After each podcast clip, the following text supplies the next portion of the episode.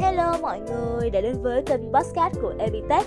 Chủ đề ngày hôm nay mà Epitech chia sẻ với mọi người đó là ba bí quyết để xây dựng video thành công cho fanpage. Nào, cùng Epitech tìm hiểu nhé. Như mọi người cũng đã biết, gần đây các nội dung dạng video được Facebook khuyến khích đăng tải nhiều hơn, đặc biệt là đối với fanpage.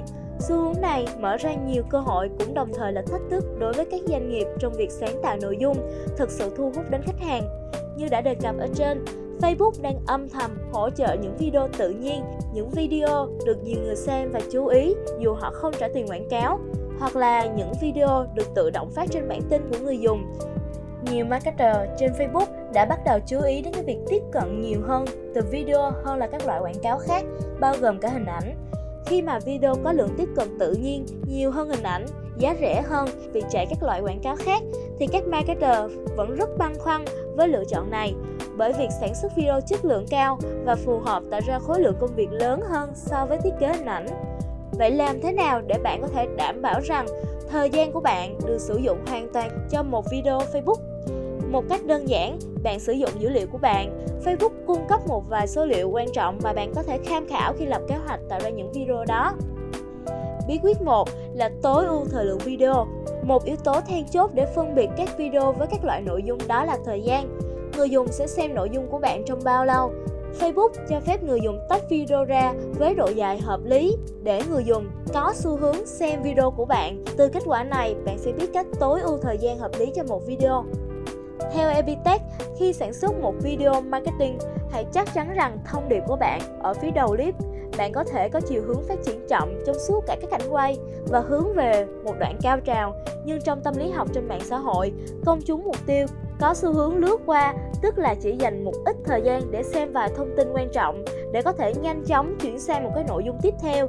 Do đó, bạn cần đảm bảo rằng mọi người nhận được thông điệp của bạn, bất kể họ xem trong bao lâu.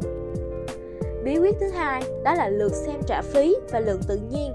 Facebook cung cấp cho các marketer một khối lượng dữ liệu đáng kể, cho phép các marketer xác định và so sánh lượt xem trả phí và lượt xem tự nhiên. Người dùng có thể để có được cái nhìn sâu sắc theo hai cách.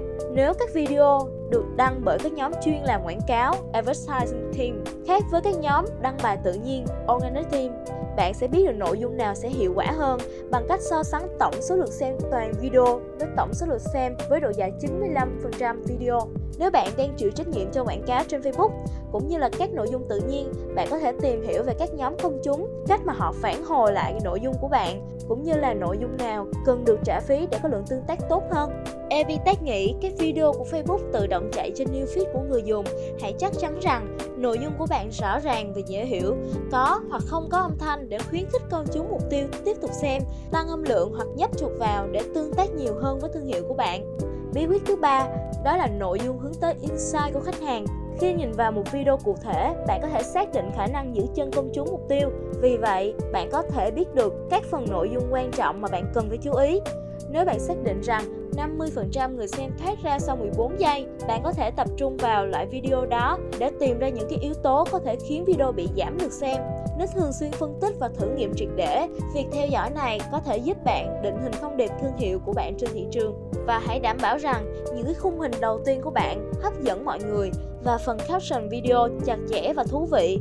Người sử dụng trên điện thoại di động lướt qua bản tin của họ với một tốc độ rất là nhanh và bạn cần làm điều gì đó bắt mắt họ trước khi bạn có thể giữ họ và bắt họ xem video của bạn. Sau khi nắm sơ bộ được những cái bí quyết này, bước tiếp theo bạn phải làm đó chính là hãy bắt đầu làm ngay một video. Mình tin rằng practice make perfect thực hành sẽ giúp mọi thứ hoàn chỉnh hơn. Hãy tự làm video, phân tích theo quy trình trên và tìm ra một cách tối ưu hợp lý cho chính mình nhé.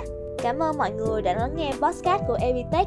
Chúc mọi người có những video triệu view, nhiều tương tác trên fanpage của mình nhé. Bye bye mọi người.